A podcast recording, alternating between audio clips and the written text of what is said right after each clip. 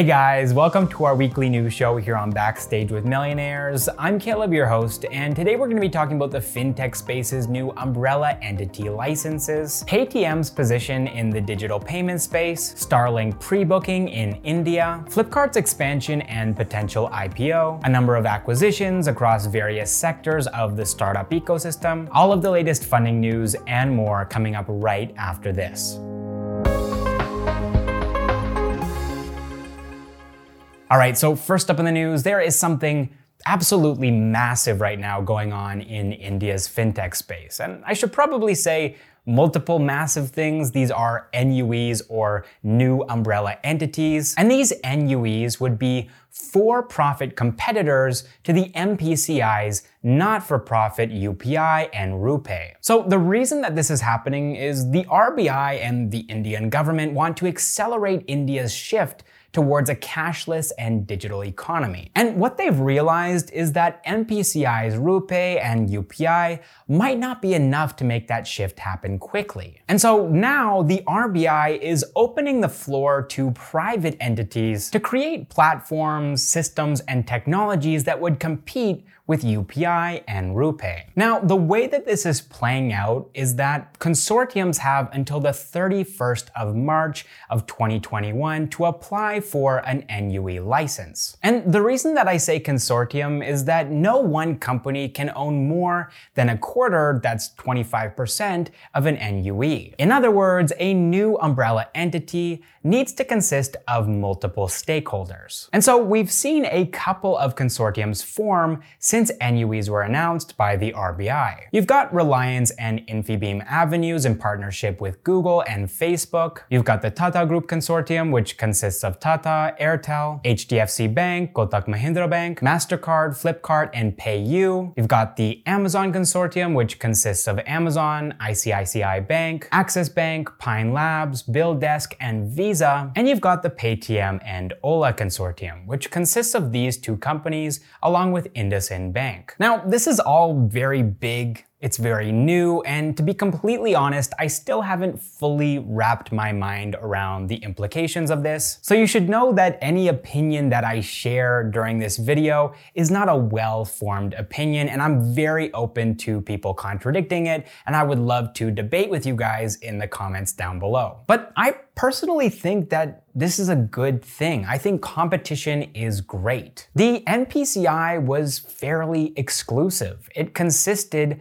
of major banks. You had SBI, PNB, ICICI Bank, HDFC Bank, Bank of India, Canara Bank, Bank of Baroda. And so it was fairly exclusive, but now things are opening up. And so my hope is that we're gonna see more innovation in this space moving forward, but I'm glad that it's not gonna be the Wild West, where the RBI is just handing out NUE licenses to anyone and everyone. We're gonna see some competition, which is gonna fuel growth, but at the same time, there will be limits on what can be created by these new umbrella entities. For example, any new systems or networks that are created by these NUEs will need to be interoperable with the NPCI's networks. And that's one detail that makes me hopeful that this is a progression instead of a regression. UPI and RuPay have become so ubiquitous at this point that I think everybody just thought that this is the way that it was going to be forever. But in reality, it looks like that was just a stepping stone.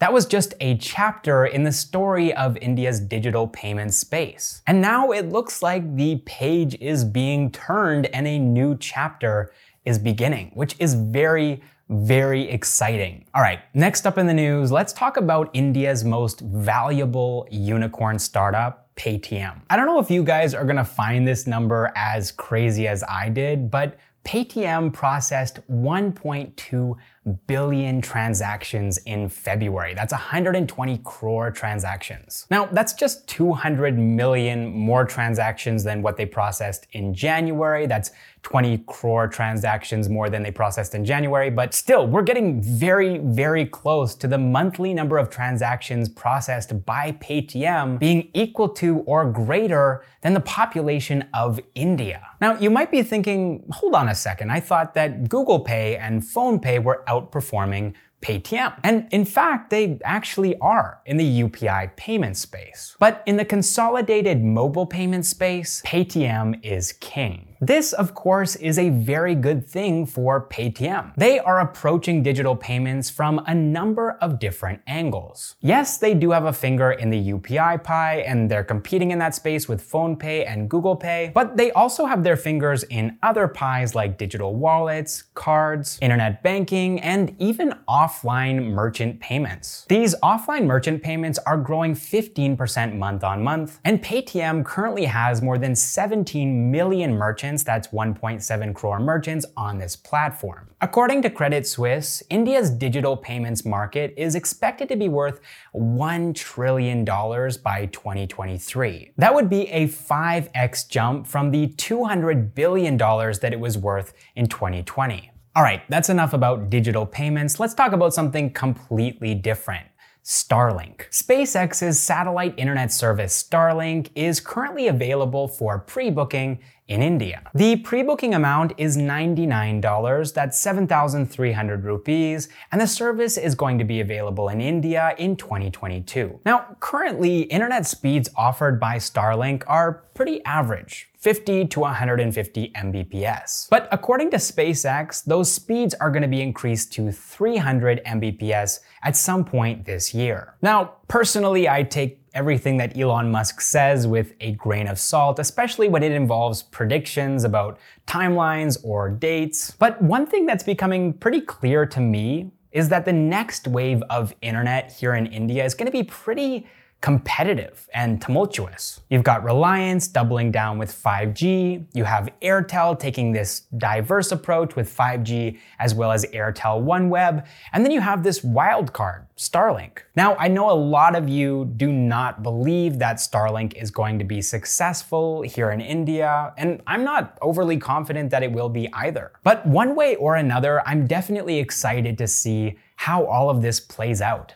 All right, next up in the news, it looks like Flipkart is expanding its grocery delivery service to 50 cities across India, and they've seen a 3x growth in this service in the last year. Besides this, it looks like Flipkart is also planning to go public in the United States by taking the SPAC IPO route. They're currently in early talks with a number of different SPACs and could potentially go public at a valuation of $35 billion. That's 2.5 lakh crore rupees. And then lastly, with the Flipkart news, they are in talks with online travel agency ClearTrip for an acquisition. Now, this deal is not confirmed yet, but if it were to go through, then Flipkart would probably be acquiring ClearTrip at a discount. As I'm sure you all know, the global travel and hospitality industries have been hit really, really hard by the COVID 19 pandemic. And so this might just be the perfect time for a giant with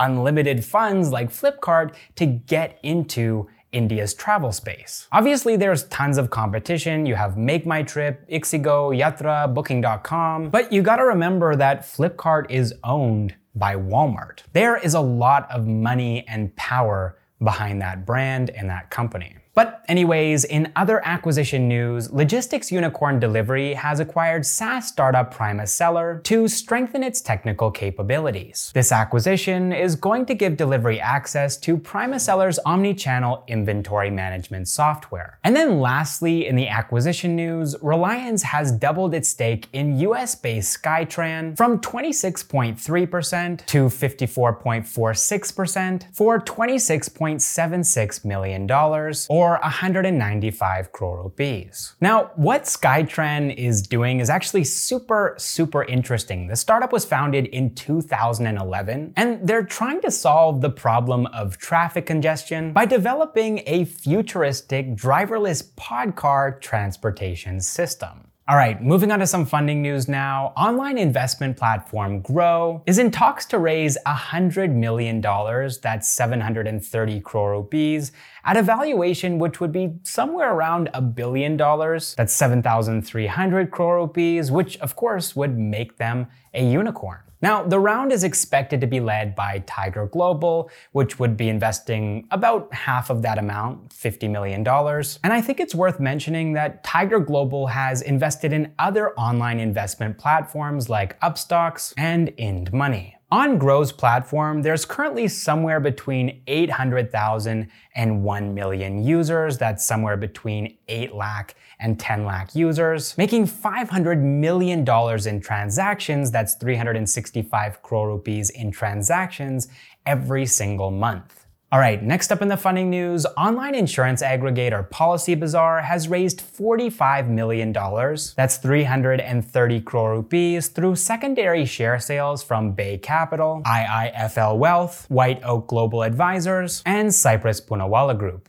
PolicyBazaar is also expected to go public in the next 12 to 15 months at a valuation of $3.5 billion. That's a little bit more than 25,000 crore rupees. And their current valuation is $2.4 billion.